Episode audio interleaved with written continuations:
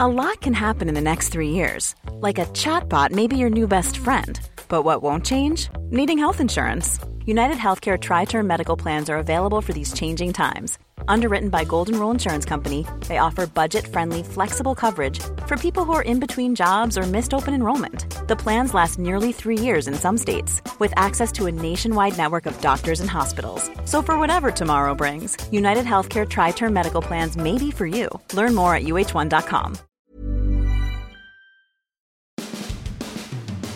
Happy 4th of July, everybody. You know, Matt Baker has written a very interesting story in the Tampa Bay Times about the struggling financial situation in the athletic department at Florida State University. And if you think Willie Taggart is on the hot seat, well, think again. We're only a couple weeks from the SEC Media Days, and the ACC and AAC Media Days will be here very soon as well. We're going to break down the storylines at Florida State, Florida, South Florida, and UCF, and talk college football with the Times' Matt Baker on this edition of Sports Day Tampa Bay. I'm Rick Stroud of the Tampa Bay Times, along with producer Steve Versnick. Hey, folks, it's really hot out there. That means your air conditioning is running all the time, and I'll bet your electric bill is very close to, if not over, $300 like mine. Well, if you want to save 90 to 95% off those electric bills, listen to me now. May Electric Solar. That's right. They're a locally owned company, and May Electric Solar is the safest solar available. They don't use high voltage like many other companies. And May Electric Solar has a 25-year warranty on their equipment and labor. Now, they have a full showroom. You can see their products. They're open on weekdays. And May Electric Solar has been around for 12 years. They've earned a great reputation with their customers and peers. Now, there's many other solar companies that are imitating them, trying to use their great name. But remember, they don't use subcontractors, and they don't subcontract for any company in any other way. Everyone knows it has to be May all the way. So stop the insanity of these out-of-control electric bills and start saving now. Call May Electric Solar at 727-819-2862. And if you call right now, you can also receive a 30% tax credit by changing to solar energy through 2019. Call the real May Electric at 727-819-2862. Okay, Matt Baker joins us now. And Matt, before we get started, we're going to talk a lot about, just what's heading into, I guess it would be their training camp with Florida, Florida State, USF, and the like. But I wanted to talk about this story that you wrote, which is a really detailed story, remarkable story that you wrote based on some public records that you obtained with respect to Florida State and the Seminole Boosters, forming the Florida State University Athletics Association, and how it might impact Willie Taggart and other things involving Florida State's athletic program. First of all, I think there was a perception perhaps that, Taggart, after a really bad first season at FSU, might have might be on the hot seat. But financially, after reading your story, that doesn't seem to be even possible. Explain to us just sort of some of the things that you discovered in this records request. Sure, and thanks for having me on, Rick. So I requested a bunch of documents from Florida State regarding how they're forming this new athletic association, and the quick summary of it, just bear with me for a second, but FSU's athletic department is kind of sort of in some ways merging with the booster club to give kind of more power, split the power a little bit more evenly, give the boosters a formal voice at the table, kind of streamline things more. And so I wanted to see kind of what was the impetus behind this, what were the discussions behind the scenes. So I requested some documents. I got 302 pages is what I was given. And as I started reading it, literally the bottom of the first page is a sentence that says, "As we all know, the FSU athletics program has been struggling financially."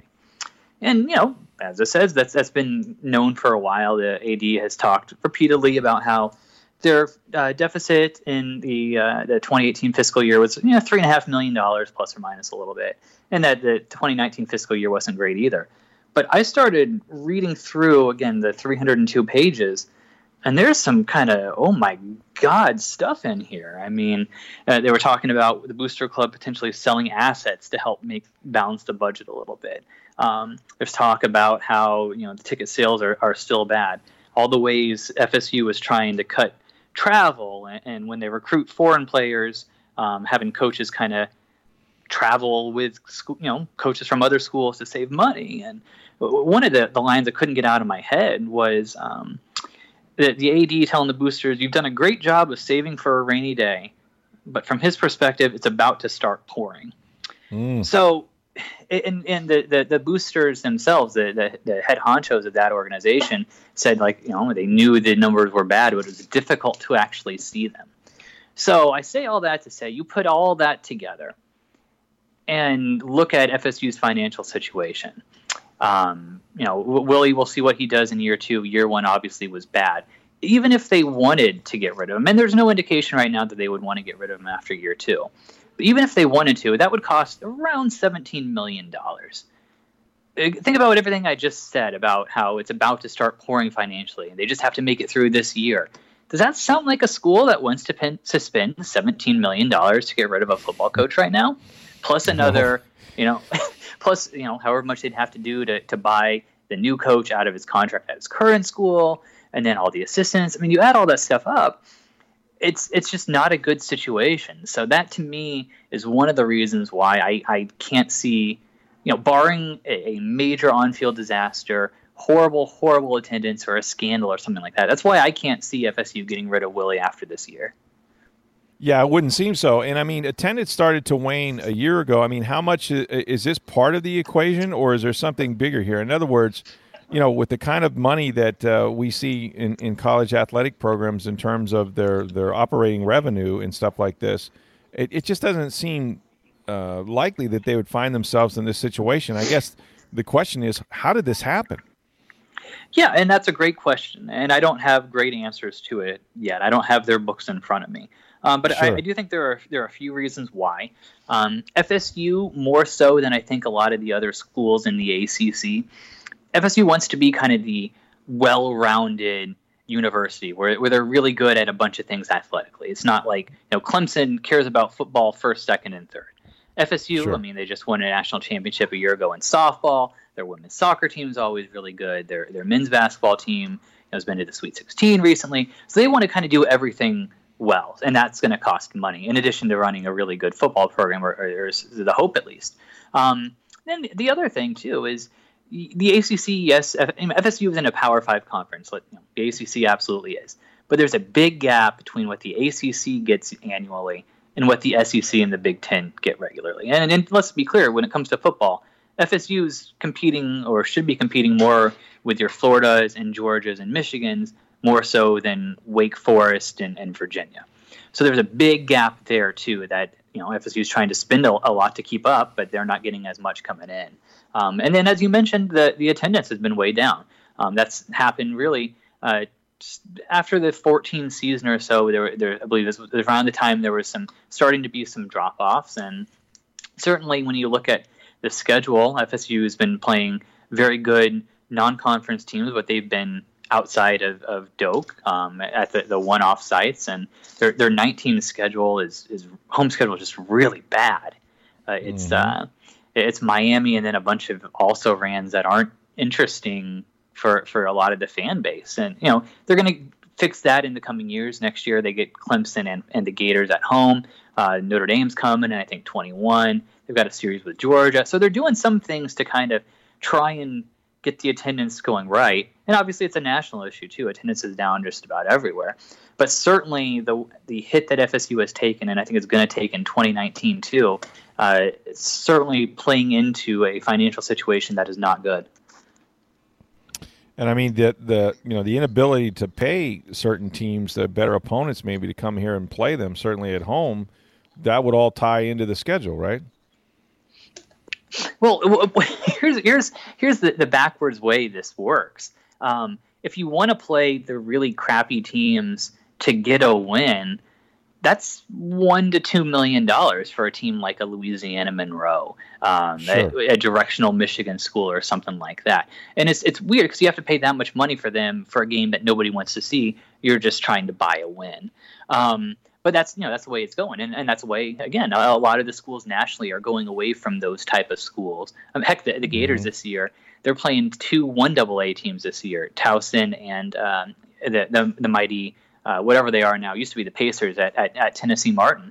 They're doing two because they had a scheduling hole, something fell through, and instead of paying, and again, $1.5 million to play a directional Louisiana school or something, they said, you know what, we'll pay $500,000, $600,000, and play Towson instead. So the finances are just really warped, and it's going to be fascinating to see how these schedules, non-con schedules, look like in 10 years.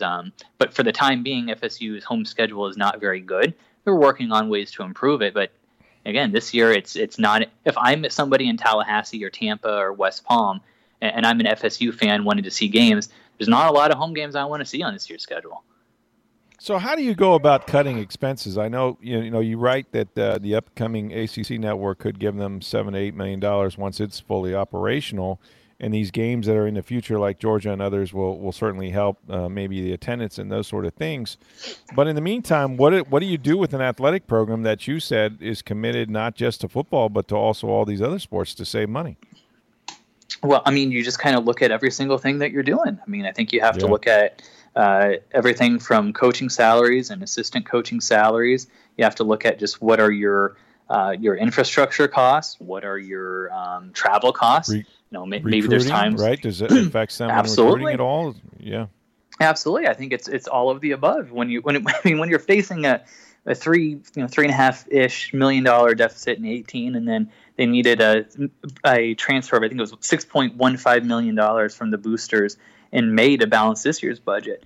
You're looking at those things, and you got to do everything you can to try and get things, get right side up, knowing that the 2019 schedule, again, just the way it sets up with your home games, which is where you make a lot of your money, it's not going to be there. I think it's interesting that, on the field, Willie Taggart didn't have the best year, but I think we're discovering just how bad Jimbo Fisher sort of left this program and what hands it was in. Now, all that said, I mean, Willie has done this before, right? This is not his first turnaround opportunity, and it's taken a couple years in the past. Does that help him or hurt him in this instance? We know that they can't afford to buy out. That doesn't seem likely. But is there faith that Taggart, sort of knows his way out of these ruts a little bit? Well, it's the first part of your question. Yes, it absolutely helps him. I think it helps him from a public perception standpoint. I think FSU fans know that, hey, this guy did it at Western Kentucky. This guy did it at USF. I mean, I'll remember, I don't know if I've told this story on the podcast before. I remember, Joey Knight, our wonderful USF writer, he and I did these videos a couple years ago, kind of previewing every week's games. I remember talking to him either before or after shooting one of these in what was our Wesley Chapel office at a strip mall off 54 or 56. He was telling me, like, yeah, when this is done, I got to write an obit because I think if FSU loses to Syracuse, I think Willie's going to get fired. That didn't happen. And then a couple of years later, Willie's playing Syracuse as the head coach at Florida State University. He's been through this before. I think that helps him from a public perception. I think it helps him personally, knowing, okay, this is what I've done before with less talent. Now I'm at a bigger stage with more talent. Here's, maybe the same things will work. The other side of the coin is FSU is not a particularly patient place. As you said, we know now that the situation Jimbo left was worse than we thought at the time. The culture was worse. The talent was still there, but there's a whole bunch of problems, including obviously the offensive line that Willie inherited and was going to take time to dig out of. But I still think last year was so bad. I mean, historically bad. First losing season was 41 years, the end of the bowl streak, losing 41-14 to the Gators, getting humiliated at home by Clemson. All that stuff has a lot of questions about whether Willie is the guy. And as I've gone back and forth in this long... Hey, it's Ryan Reynolds, and I'm here with Keith, co-star of my upcoming film, If, only in theaters May 17th. Do you want to tell people the big news? All right, I'll do it. Sign up now and you'll get unlimited for $15 a month and 6 months of Paramount Plus Essential Plan on us. MintMobile.com/switch. Upfront payment of $45 equivalent to $15 per month. Unlimited over 40 gigabytes per month. Face lower speeds. Videos at 480p. Active Mint customers by 531.24 get 6 months of Paramount Plus Essential Plan. Auto renews after 6 months. Offer ends May 31st, 2024. Separate Paramount Plus registration required. Terms and conditions apply if rated PG. This long off-season, Rick. About how much was on Willie, how much was on Jimbo. One of the things I can't get over, the end of the Gators game was in the fourth quarter. Florida State had the ball kind of deep in its own end zone, if I remember right. And Chauncey Gardner, the Gators defensive back, yelled over to the Seminole sideline, "Hey, y'all ain't got the right number of guys on the field. How y'all think you can beat us if you got 10 guys on the field?" Here they were 47 quarters into the season, and FSU couldn't line up correctly still. Yeah. Oh, I mean, that's not a Jimbo issue. That's a Willie issue, and it's really bad. So we'll see what happens, but you know, there are reasons if you are an FSU fan to be optimistic about the long-term future, because Willie's done this kind of turnaround before, but not lining up correctly 47 quarters into a season doesn't inspire a lot of confidence either. Yeah, you got to take care of the details, that's for sure, if you're going to do anything with the big picture. So on the field, of course, the quarterback situation will still be in flux. He's got James Blackman. He's got Alex Hornibrook from Wisconsin on a one-year thing. But I think the offensive line, correct me if I'm wrong, Matt, is going to tell the tale as far as their offense goes, right? Oh, yeah. Yeah, no question. I mean, the offensive line last year was historically bad. I mean, it was definitely one of the worst in the country. I think certainly the worst in the Power Five. They were, third to last in the country in terms of tackles for loss allowed. I mean, it was just awful. Now, and then if you want to be pessimistic, they lose Alec Eberle, who is the center and one of the only really kind of competent players. However, I think if you want to be optimistic here, it's not. I don't know how it could get a whole lot worse. Certainly, some of the players that they brought in, they brought in a JUCO guy. Roberts is a transfer from NIU who's going to have a chance to contribute, I think, immediately.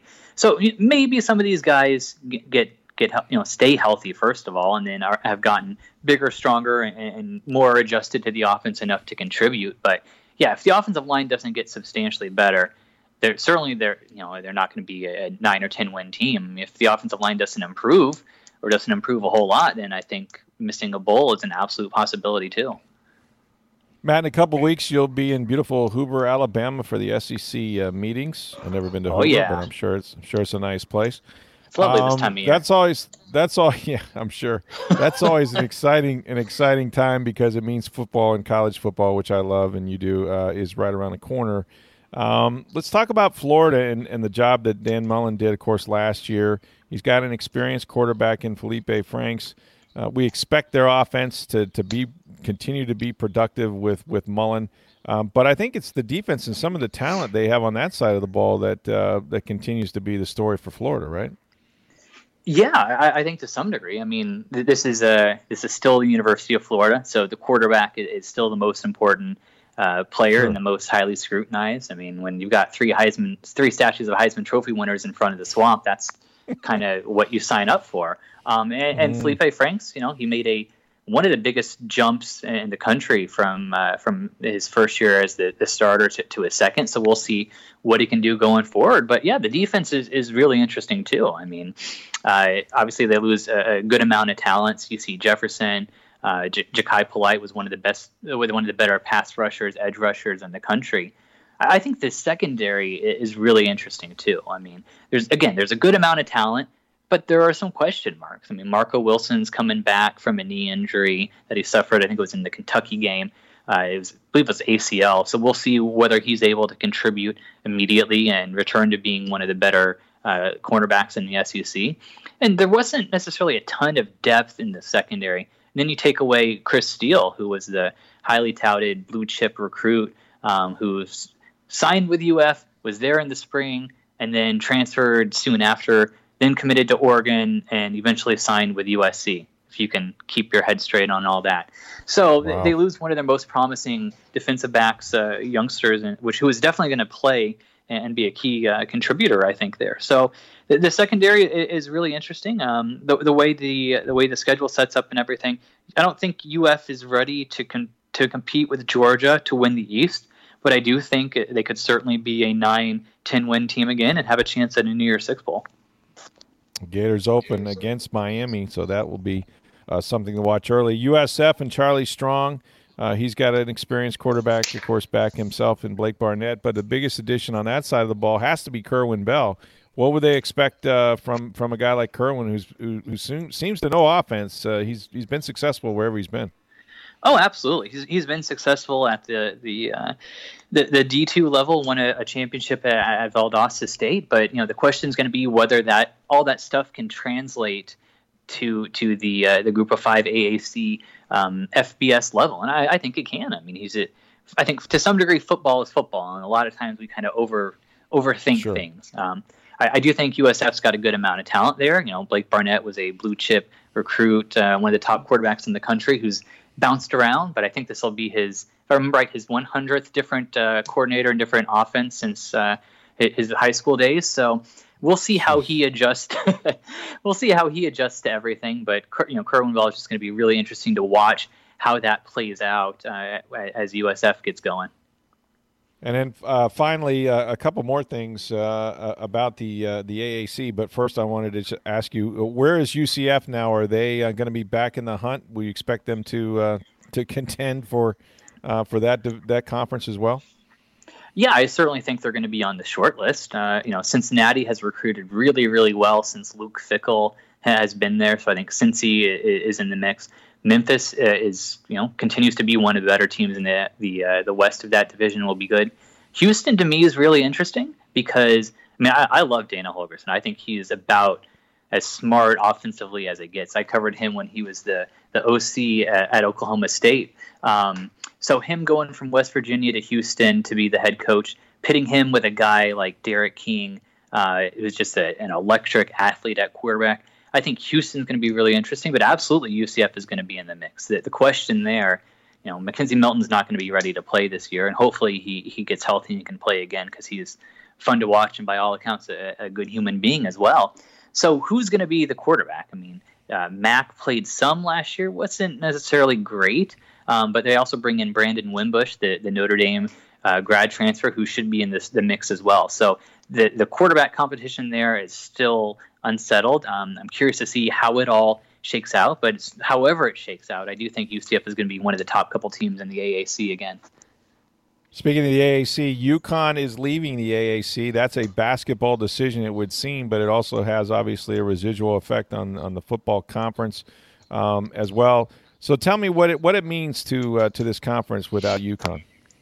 Well, the first thing it means is that not just to the AAC, but to all of college football, one of the great rivalries in all of sports is lost with the civil conflict between UCF and UConn, that storied, wonderful, splendid rivalry that was made up, and they made a trophy for it.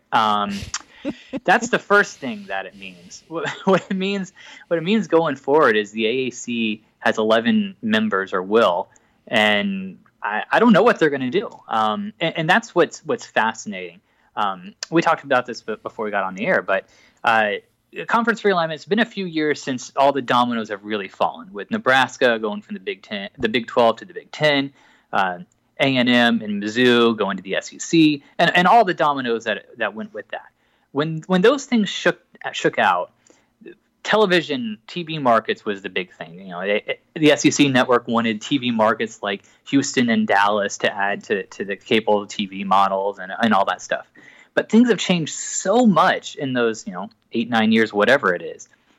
I mean, I recently cut the cord, so it doesn't really matter to me. And there's plenty of people like me.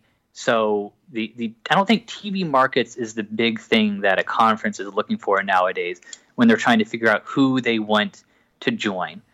The question is, what are the things that a conference is really looking for?